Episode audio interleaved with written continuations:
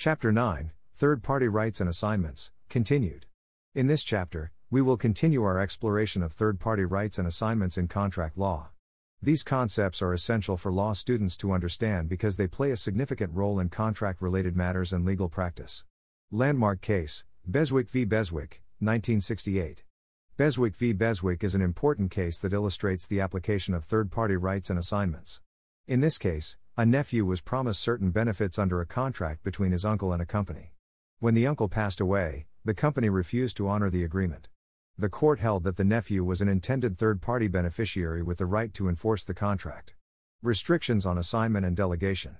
While assignments and delegations are generally permissible, there are some restrictions and limitations that law students should be aware of. Prohibition in the contract. The terms of the original contract may expressly prohibit assignment or delegation. When this prohibition is in place, assignments or delegations may be invalid. Material change of obligations.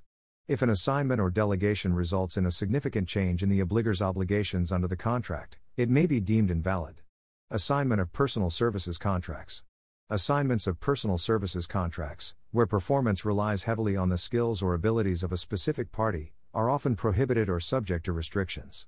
Anti assignment clauses. Some contracts may contain anti assignment clauses that limit or prohibit the assignment of rights. However, these clauses are not always absolute, and their enforceability can vary. Specific performance and third party beneficiaries. In some cases, a third party beneficiary may seek specific performance of a contract.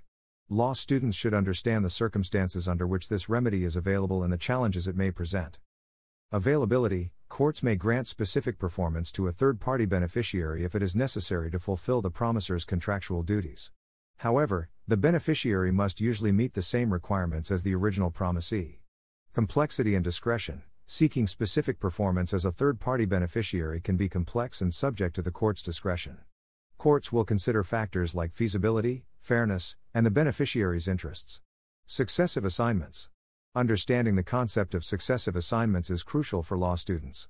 Successive assignments occur when rights under a contract are assigned more than once.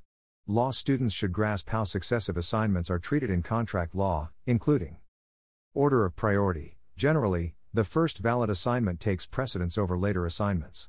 However, some jurisdictions follow the first in time, First in right principle, meaning the first assignee to give notice prevails. Notifying the obligor, it is essential for the assignee to notify the obligor for the assignment to be effective, and failure to provide notice can affect the assignee's priority. Conclusion A thorough understanding of third party rights, assignments, and the limitations and challenges that may arise is vital for law students. By recognizing the rights and responsibilities of third party beneficiaries, the principles of valid assignments and delegations, and the nuances of successive assignments, students can provide valuable legal advice in complex contract related disputes. This chapter has provided a comprehensive overview of third party rights and assignments in contract law.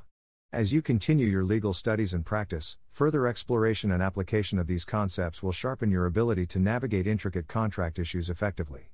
If you have any further questions or would like to continue with another chapter or topic, please let me know.